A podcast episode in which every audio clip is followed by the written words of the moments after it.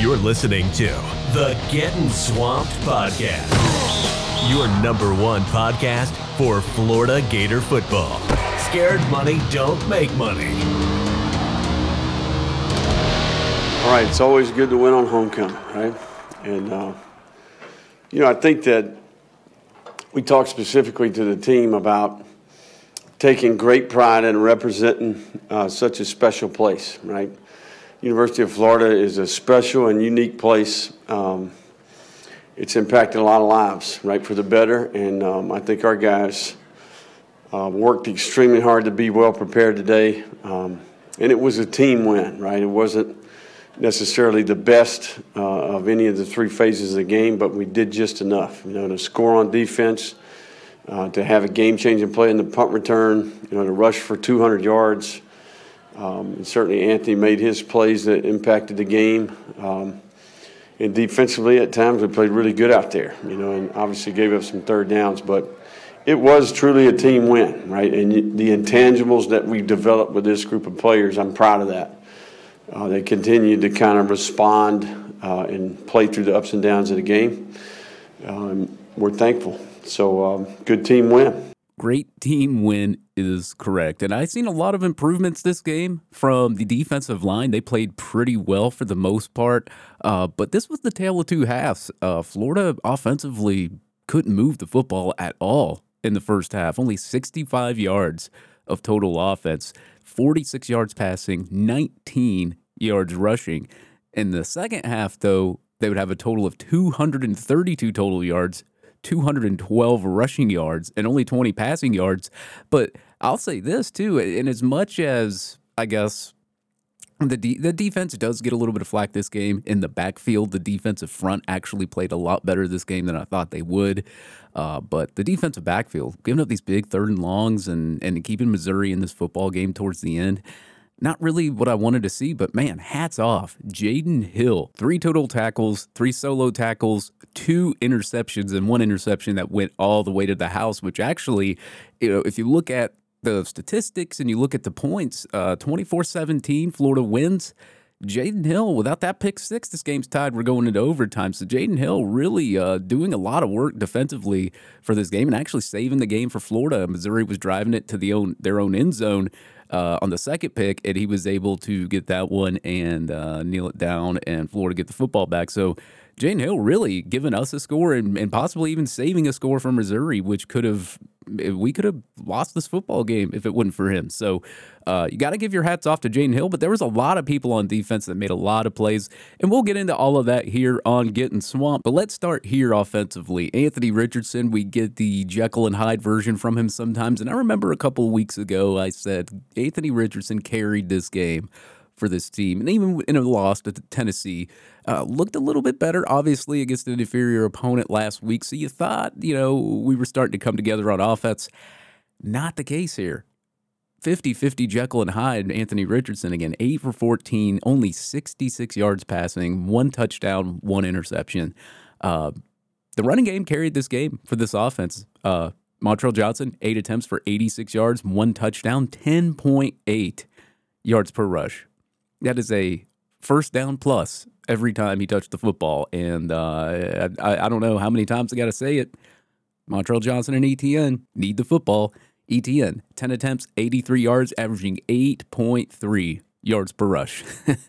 Richardson, when he decided to use his legs, which he plays a lot better when he does use his legs, was five attempts for 45 yards, averaging nine yards per rush and Nay'Quan Wright, five attempts, 22 yards, averaging 4.4. And as I said, man, Montrell Johnson, ETN, clearly your two best running backs on this team. I don't know why they're still doing the running back by committee thing. It's just robbing Johnson and ETN of getting big yardage gains and probably robbing our offense of being a lot better. But that's my opinion, and some other people will think that. And I think Nay'Quan Wright's still a great athlete. Uh, I just don't know what's. Uh, he's just clearly not the, the the better running back of, of of the three. I mean, that's just how it is, and that's how I see it right now.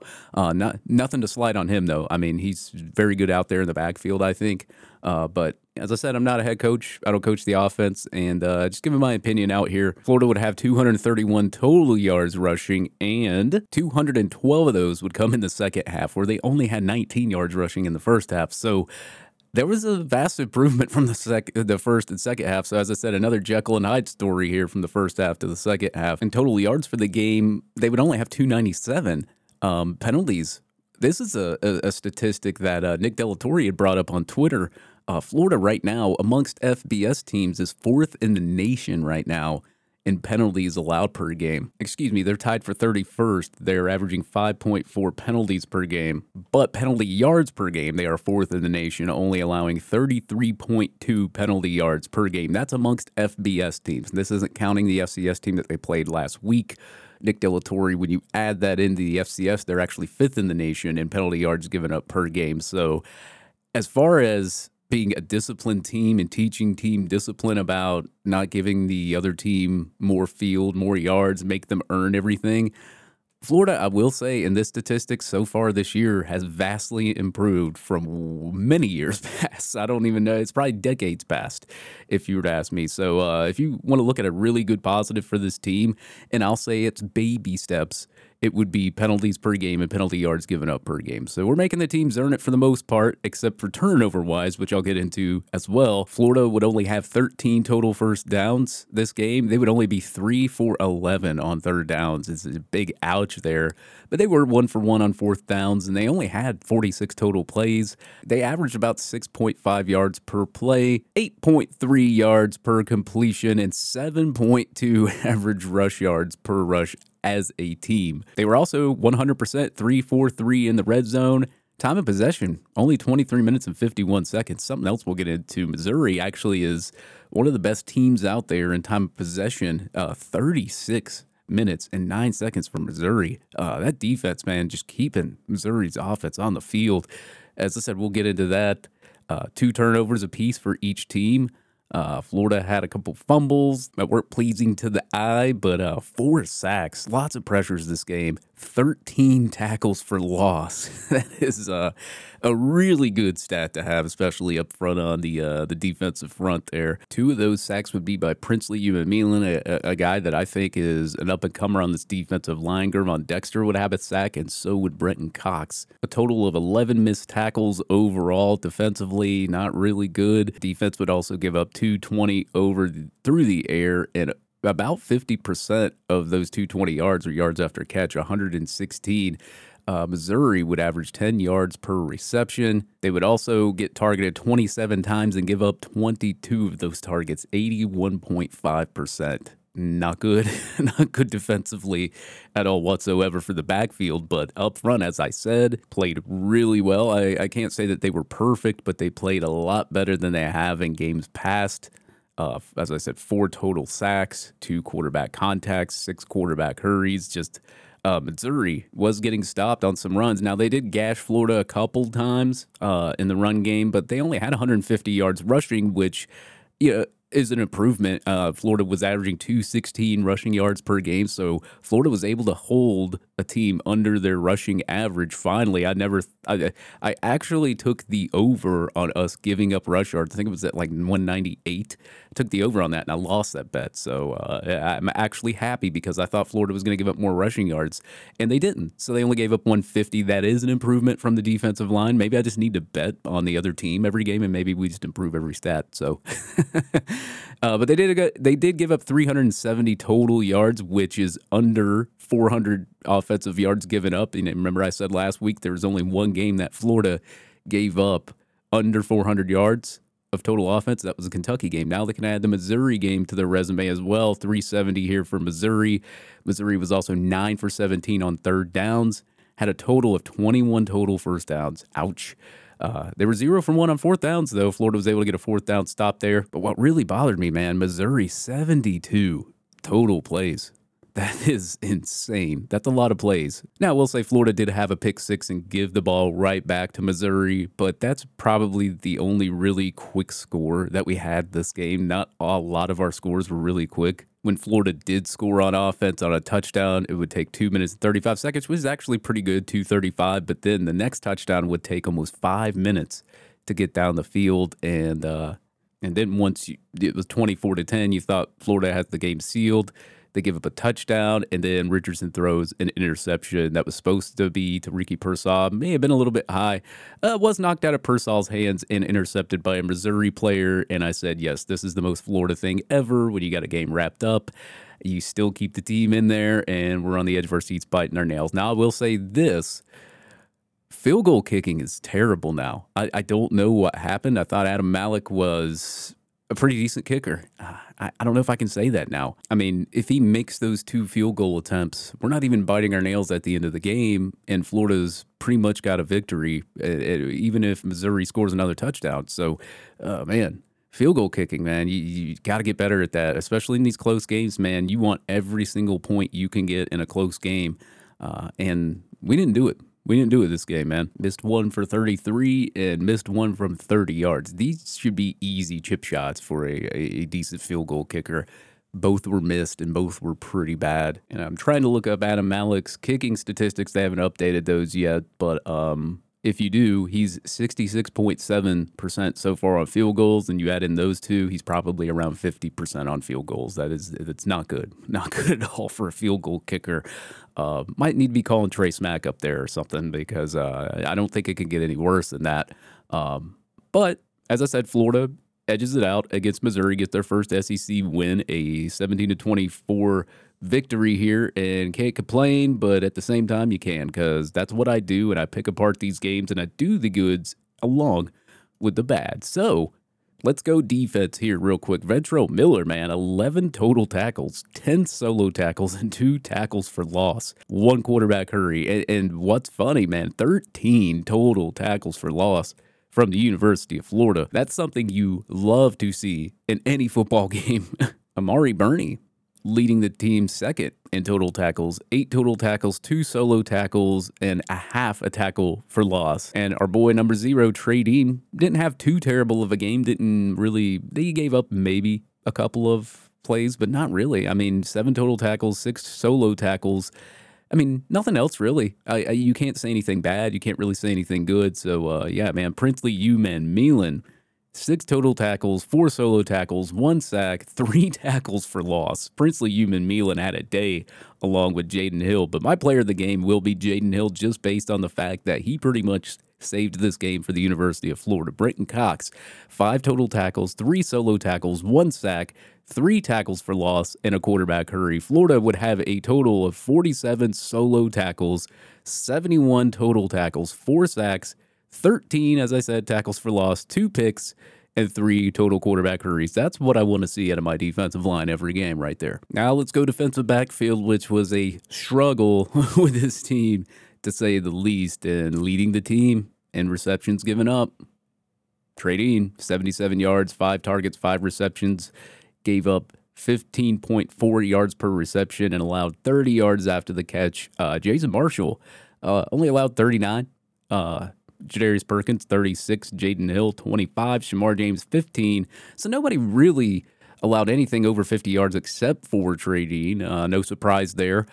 But I'll say the biggest thing that bugged me this game was just those third downs, giving up all those third downs, especially what was it, third and sec? I think it was like third and 22nd. Let me look at this real quick here. Yeah, they gave up a third and 22 and uh, I remember Jarius Perkins trying to make that tackle, or at least trying to make it. It didn't even look like he was trying, but misses that tackle. They run to uh, get the first down there. And then third and 15, Florida gives up the first down, and Missouri would score a touchdown on this drive in five minutes and 12 seconds to make it 17 to 24 Missouri.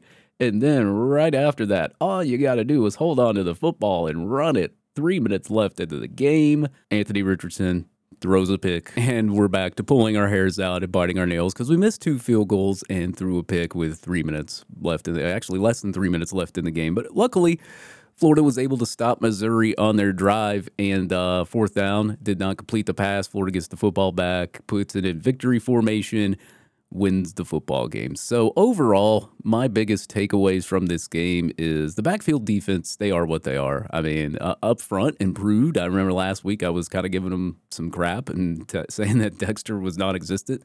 Uh, not the case this time. Dexter did pretty well. Cox did pretty well. He did decent. Uh, I, I, can't say it was Cox's best game, but he did pretty decent. I can't complain. Uh, but man, Ventrell Miller, Princely Umanmielen, Jaden Hill defensively. Player of the game, though, goes to Jaden Hill. And uh, I want to go ahead and play this clip real quick. So, what does that what does that do to you mentally? Does something like this erase all the mental, you know, hurdles that you have to go through to get back and, and get back to where you feel like, you know, I am back, I am who I was? Yeah. So um, y'all probably don't even know it now. I was honestly supposed to be wearing a brace today, and and before the game, it was just something to just like this was my last week wearing it, but it's just before the game, I was just telling myself like like I'm good. Like I went through pregame and I was I was moving around. I was like, man, I'm not wearing it. Like they came over and brought it to the sign. I'm, I'm just like, I'm not wearing it, you know. And honestly, it was just a lot of hard work. You know, a lot of late nights, early mornings, a lot of tears. It was a grind, and I my teammates they kept me up throughout throughout it. Uh, Ventrell himself, like he he was one. He always on me. He never really let me be down. Like it didn't matter. It didn't matter. That's definitely something you like to hear at a post game presser as somebody that's been through a lot, had to go through his uh, ACL surgeries, had to sit on the sidelines, watch his teammates play, uh, to come back and get a pick six and then get another pick to save a touchdown or a field goal for Missouri. Uh, I mean, basically, as I said, Jaden Hill gave Florida seven points when they were struggling on offense and saved a touchdown or a field goal from Missouri. This game could have swung a different way if he's not out there on that field. So, uh, just a great story, man. You know, and I met Jaden Hill last year was the first game of the season. He's coming out of the tunnel. He was in crutches, and you could see it on his face that he was happy to be there and talk to some of the fans. But you could see it in his face that like he wanted to be out there on the football field and he couldn't. So him talking about like you know the tears and the days and all that, and people keeping his head up. This is a really really good story, man. And and I love the fact that he came back and he made game changing plays and it's just a great story overall. So uh, hats off if that's not in the swamp spotlight uh, for the year i don't know what it is if that's not pate state material either i don't know what that is either so uh, an impressive showing from jaden hill and i hope he's uh, starting a lot more often with that kind of production um, but yeah, man, uh, I will say this: my, my main takeaways from this game is is the backfield. They they are who they are. I mean, I don't know how many times I got to say it every week. Now I will say that they held Missouri to their average of passing yards allowed per game, two twenty, right at two twenty, where Florida's place. So.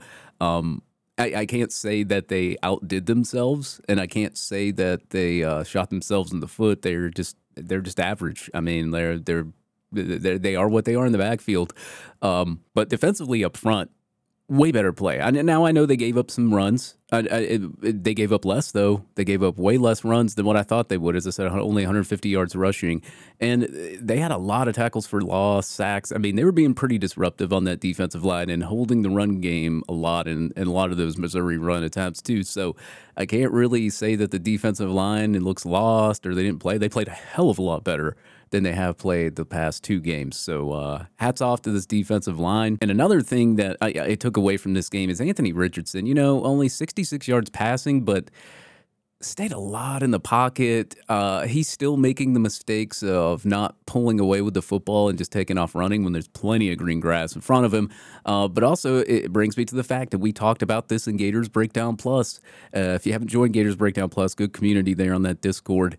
Um, Richardson, I don't know if he's scared to run because his leg is kind of hurt down there. We don't know the, the we don't know the extent of where it was hurt, but I'll say this: when he lined up in the no huddle shotgun in the third quarter and rushed down the middle for 32 yards, it didn't seem like his leg was hurt to me. So uh, I I don't know what it is, but Richardson plays so much better when he uses his legs or when he rolls out with the ball. I mean, he's not a he's not a pure pocket passer. We know this. He's a dual threat quarterback. Use your legs, man. If if you use your legs and it makes you a better quarterback, just do it. I, I don't understand why he's wanting to just sit in the pocket and try to throw the football. That's not him. Um, but hopefully he'll learn. Hopefully he learns, and and maybe we see. I mean, we see we saw it a lot in the Tennessee game, and he threw for 450. You know, Tennessee's backfield defense is bad, but that's what you're supposed to do, right?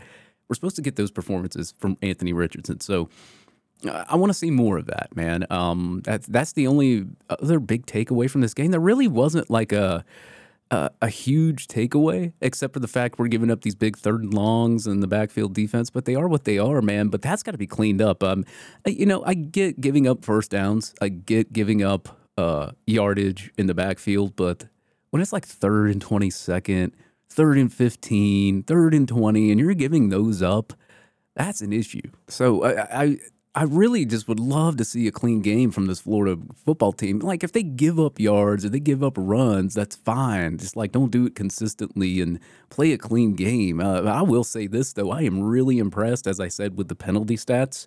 That's vastly improved, and I'll say this too a lot more turnovers on defense. Uh, I, I, think from 2020 to 2021, Florida didn't have many turnovers on defense. And actually, I'll go look at the statistic real quick. Let me look this up. So in 2020, they had nine total interceptions and 30 pass breakups. You go to 2021, nine interceptions, 19 pass breakups. So you had nine interceptions in 2020 and 2021. So far in 2022, just through the games, not and, and LSU coming up, you already have six interceptions seven pass breakups. So the interception ratio is uh, is is a lot better. Let's hope. Let's hope it gets down the road uh, that way. But and if you look at fumbles, let's go. So in 2020, Florida was 91st in fumbles per game towards the opponents, causing fumbles, only averaging one per game. Let's go to 2021 real quick. Florida is 108th in the nation in fumbles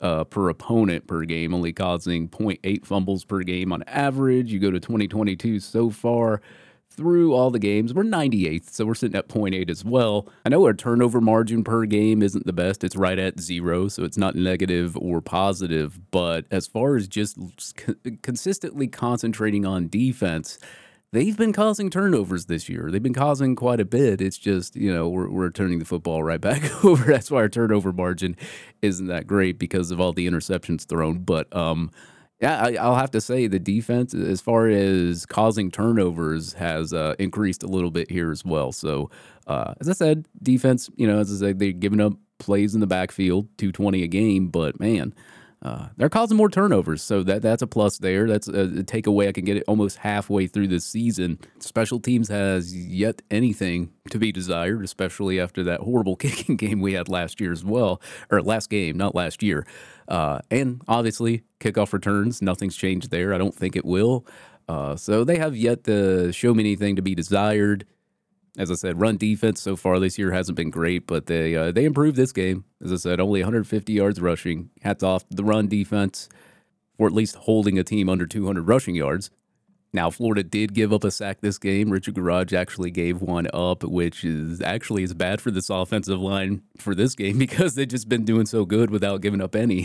so, I mean, giving up one sack, that's fine. I'm okay with that. But, like, man, uh, when you, when you can say that your offensive line didn't have its best day because it gave up a sack, that means your offensive line is pretty good. so, uh, yeah, uh, shout out to the offensive line so far this year. They've been playing pretty well uh, for the most part. As I said, couldn't really get a run game to uh, you know in the Tennessee game, but not many teams have been able to do that against Tennessee so far. So uh, that that Alabama Tennessee game will be looking interesting next week for sure. Now, rushing wise, this is something I want to get into here real quick. We had a pretty good game running the football as well. But man, so far this year, Montrell Johnson, 368 total rushing yards, five touchdowns, fumbled the ball one time in that Utah game, but man, eight yards per rushing attempt, 3.7 yards after contact, 12 forced missed tackles, and 11 runs of 10 plus yards or more. Trevor Etienne, 306 yards, averages 6.8 yards per rush two touchdowns. He's fumbled the ball once. Yards after contact, though, on average, 4.04 yards after contact on average. 18 forced missed tackles. He leads the team in forcing missed tackles in the run game. And he's also tied with Montrell Johnson of 10 plus yards or more runs at 11. These two running backs need the football, and I don't want to see any other running backs getting one. But of course, we will probably see more and, and, and all that. But man, what a job Montrell Johnson and Trevor Etienne are doing. And you know, this is the the other funny part. Like these are both Billy Napier's guys, Etienne and Montrell Johnson. so if that goes to show you what a great job that Dan Mullen did Um, and, and that's that's nothing. That's not a shy weight Nay'Quan Wright or any of those other kind of running backs. It's just Montrell Johnson and Trevor Etienne are just playing miles better above everybody else that's running the football right now this season. Receiving wise, so far this year, uh, it, has been okay. This game, you know, it had nothing to be desired for at all receiving wise. I mean, our leading receiver, Justin Shorter, only had one catch for 20 yards, and everybody else had either that or below. Uh, it was it was pretty rough out there. But uh, as I said, man, you, know, you got a you got a quarterback that's struggling to throw the football, doesn't really use his legs. That's you know that that's his strength. You, get that out of him. So um, as I said, man, overall as a team, you know there there's things that are bad, but there's also really good things as well. So I mean, there as I said, it's a very Jekyll and Hyde uh, team this year. You don't know if you're going to get 453 yard throwing Richardson or 66 yard Richardson. I mean. It, it is what it is, but I will say this: going into this season, I picked them going eight and four. Uh, as uh, Georgia's not even looking that. I mean, they, they look good. They're a good team. I would still pick Georgia to beat Florida in that Jacksonville game man, that game might be a lot closer than what we think coming down the stretch, but we'll see.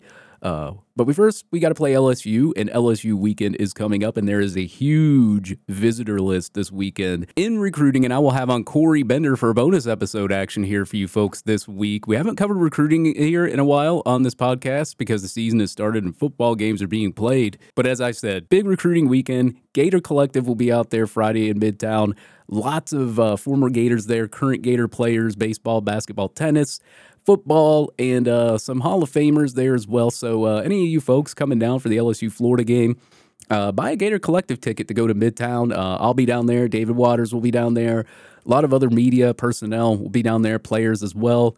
Uh, so it'll be a fun time down there. And of course, as I said, Harmonic Woods, LSU, Florida, you know where I'm at every single Saturday that Harmonic Woods tailgate's going on, and I'm down in Florida. That's where I'm at.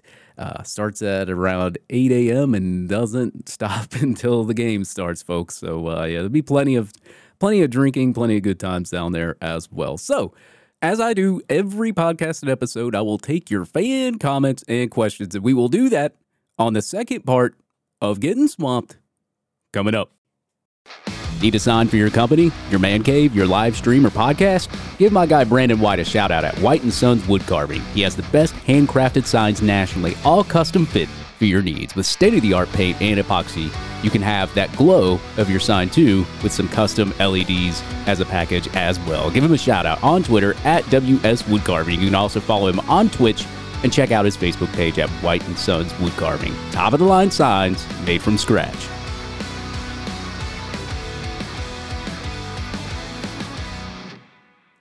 Another week of college football and NFL is in the books. And if you're like me and took some shots in your fantasy league, it's fine because your boy, David Soderquist, can help alleviate some of the pain in your wallet when you sign up for prizepicks.com with promo code SWAMPED.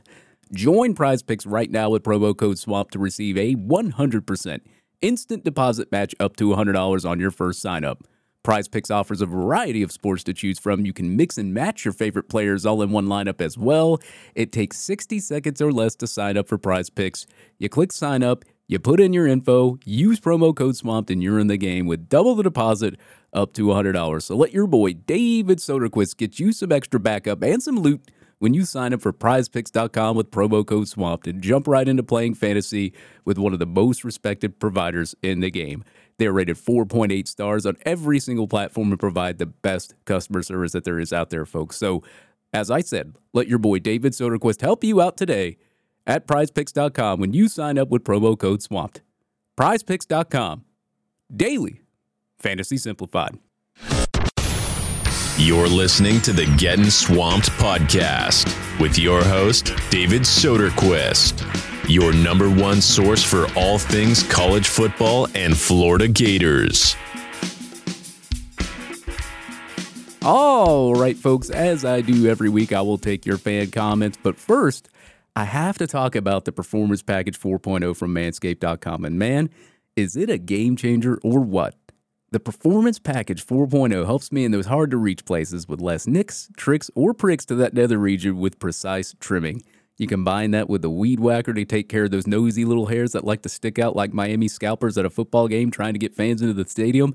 It's a touchdown to the end zone every single time. So this fall, let your boy David Soderquist hook you up with 20% plus free shipping on all manscaped.com products, including the Performance Package 4.0 when you use promo code SWAMP20 at checkout to not only save your balls, but also save some loot in your wallet as well. So order your Performance Package 4.0 today at manscaped.com with promo code SWAMP20.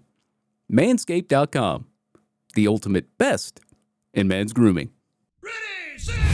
You're listening to Getting Swamped with David Soderquist. All right, fan comments and questions on yesterday's game and the matchup with LSU coming up. Uh, a lot of you guys responded again. Uh, love it, man. Love the responses. Love the interaction. Love everybody listening to this podcast. This one's from Matthew Rowland. Playing soft zone is frustrating, but I've heard and read some things that make me think man coverage is not an option with our DBs. LSU hasn't looked good, but let's be honest, neither has Florida. Daniels also has me very, very worried we don't defend mobile quarterbacks well at all. No, we don't. I, I do agree. We don't defend mobile quarterbacks well at all. I will say though, man, that LSU team struggled to move the football against Tennessee in the backfield. And Tennessee's backfield defense is still terrible this season. I mean, Tennessee as a team is giving up 396.8 yards per game. That's 73rd in the nation. But passing defense, Tennessee's giving up 307.4. That's ranked 123rd in the nation. And we're giving up around 220 per game which is ranked around, let me look, 49th in the nation. So our passing defense, I mean, so far, if you look at it statistically, it's actually not that bad as we think it is. But at the same time, stats tell one story and can tell a lot of the part of the story, but also the eye test can also tell you a lot of the part of the story too. But hey, well, isn't it a godsend? We got Jaden Hill back right now, man. So hopefully, uh, Jaden Hill can uh, get some more pick sixes or some picks for us uh, against LSU. Uh, that will be a game to talk about. I will be talking about that later on this week. Uh, but man, uh, just a uh, terrible performance LSU put up against Tennessee last week. This one's from Tony Nelson. The offense caught traction once it started doing multiple shifts before the snap. Yeah, that's another thing that I noticed too. I didn't mention in this podcast. Good thing you brought that up, Tony. Uh, running the ball and AR using his legs more. The shifts kept giving us the numbers in the run game. Defensively, our DBs must play a little tighter coverage, make them prove they can beat us deep. Yeah, I mean, I agree. Uh, as I said earlier in the podcast, when Richardson's using his legs, he's so much more productive. That kid is not a pocket passer. I mean, he's just maybe he will be next year. Maybe he improves, but not right now, he's not a pocket passer. Uh, when he uses his legs, though, he is deadly, and defenses have to account for him running the football. So, uh, you know, uh, those linebackers they scoot up a little bit. That safety maybe scoots up a little bit, and then that's when I say you can take a top off a of defense. So um, when you're very one dimensional and you're consistently sitting in the pocket and you don't run the football a lot like Richardson did yesterday and you don't keep it when you give it to your running backs and you got green grass all the way in front of you, sometimes the quarterback's just got to keep it and run. Uh, he's making poor decisions doing that. He's been making poor decisions all year, uh, not electing just to keep that and run with it. So, um, yeah, I do agree. I mean, um, as far as our defense, yeah, um, defensive backfield, I will say the as I said, the defensive front play better. Defensive backfield, obviously, still needs some work. We're going to give up passing yards. We might as well just get used to it. Now, as I said, LSU did not look good last week against Tennessee, and Tennessee's passing defense is way more awful than ours. So, uh, if that's anything to hold your head on, I know the transitive property and all that uh, if that's something to hold your head on, you you hold your head on to that. Plus, it's it's also home field advantage as well. And I believe Florida right now is a three point favorite right now in that game. So, uh, and that's probably just it's it's it's basically an even game. They're really giving Florida three points because of the home field advantage. That's it. So, yeah.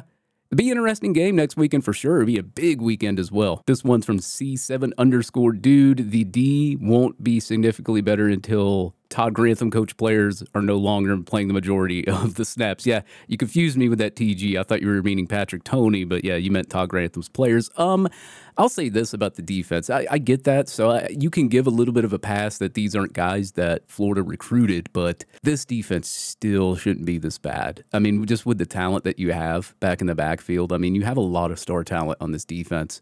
Uh, it shouldn't be this bad. Uh, I'm not going to say that they shouldn't give up yards any play because I mean, obviously, a lot of the good star players they're young, uh, but I mean, you had Jaden Hill come back from an extensive injury and he gets two picks and one pick six. Like, I mean, if this guy has sat out this long and can be that productive, why can't anybody else be productive on defense as well? So uh, that's kind of how I look at that. But um, you know, it, it just is what it is right now.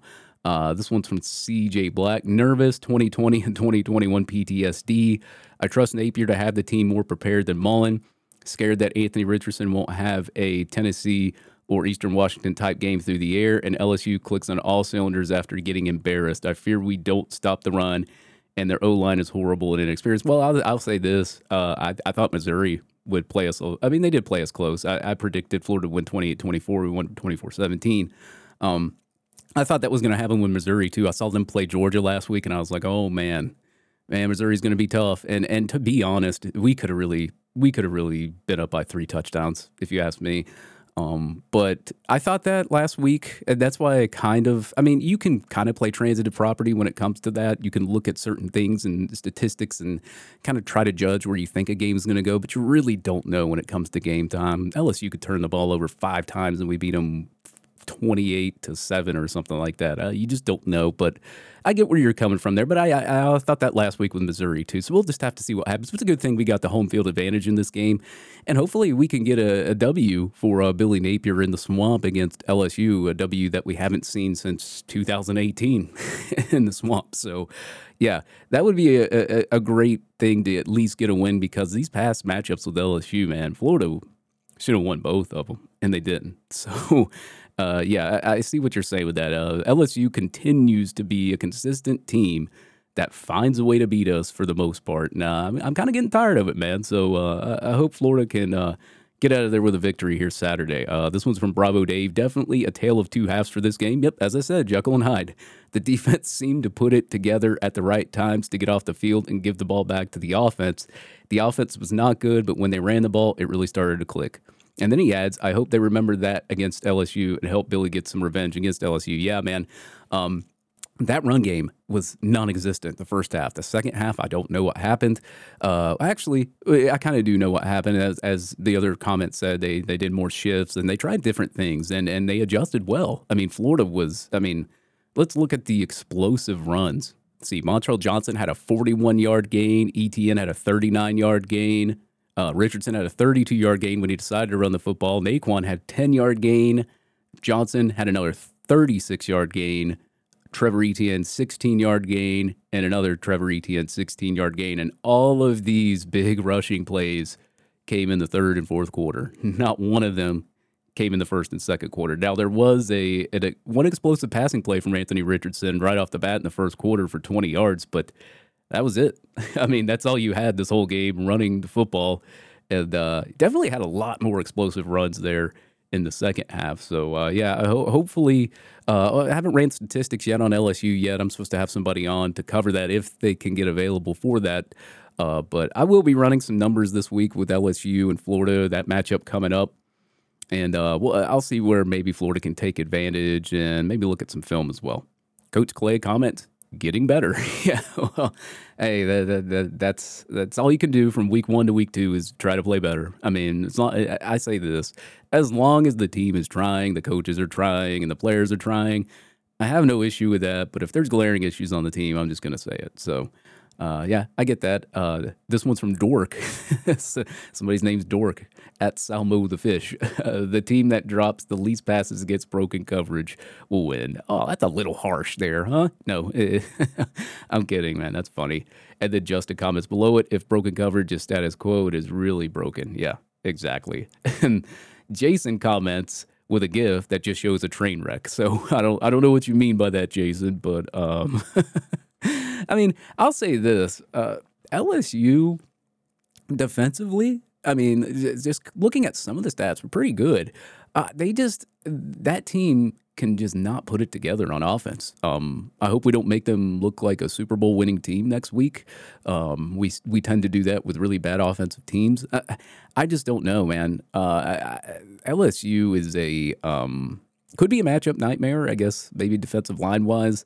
Uh, as I said, though, I have to look at more film. I have to look at the statistics, but um, it's a very winnable game for Florida. I can tell you that. Florida just can't make any mistakes and give LSU short fields. I mean, as I said, Florida's practically improved vastly in penalties per game. They've been playing very disciplined. Um, need to see more though. Need to need to turn over the ball less on offense. Um, defensively, turning the ball over uh, against the other team, they didn't. That's pretty well. I mean, the turnover margin just sucks because we keep turning the ball back over. So, I mean, if you eliminate just half of the interceptions that Richardson's thrown, uh, our turnover margin probably looks pretty good. but uh, yeah, man, uh, it's got to take care of the football. Um, I would say if you can run the ball effectively, do that as well. I know um, LSU, I think they're giving up only like 122.4 rushing yards per game, which is 32nd in the nation. Actually, pretty good. Uh, but Tennessee, they were giving up less than that. But uh, it'll be a test, man. Uh, LSU's defensive line's pretty good. I will say that from what I've seen. Um, but we'll see. That's going to be a strength on strength matchup there. Uh, but yeah, uh, hopefully Florida will be able to uh, run the ball effectively, get out of there with a W. Considering I'm going to the game as well, there's gonna be a lot of recruits in attendance. I'm pretty sure they would love to see the swamp erupt when a uh, a big play gets made or something like that. So we'll see. But that's all the comments, man. That is all the comments for the podcast. I appreciate you guys, you know, listening every single week. I know it's been rough. it's really been rough getting guests during the season, but um, hopefully have another guest on for an LSU preview this week. If not, it'll just be me riding solo doing that for you folks. Uh, but as I said, I appreciate you guys listening, cranking out these podcasts, and uh, giving me all the support that you do on Twitter and all that. And as I said, man, if you're around and about in Gainesville uh, Friday, Saturday, send me a DM on Twitter. Uh, if you got my phone number, some of you folks got my phone number, you can send me a text. Let me know you'll be down there. Uh, I'll be at the Gator Collective event. I think believe it starts at four. It goes from five to seven in, in Midtown in Gainesville uh, that rooftop place. Uh, I don't know. I'm the, I can't even remember what that place is called. But I'll be down there at that Gator Collective event. Uh, tickets are pretty cheap if you're a member. I think it's twenty bucks, thirty bucks if you're non-member. Uh, kids, uh, twelve and under get ten bucks for each ticket. So yeah, hope to see all you folks down there. Some of the Harmonic Woods guys will be with me there on Friday as well. As I said, David Waters will be there. Some other media, uh, Clifford Taylor, one of my buddies, he'll be down there. Uh, so it, will be cool, man. You'll have some Florida, uh, former Florida Gators out there, and uh, football, tennis, baseball, all that. So good time down there in Gainesville. And if you can't meet me Friday, meet me Saturday. I'll be at Harmonic Woods tailgate all the way from the morning till the sun sets and the LSU Florida game gets played in the swamp. But folks, that will do it for this episode of Getting Swamped. Your latest in football, statistics, special guests, and social media. Thank you for listening to Get Swamped.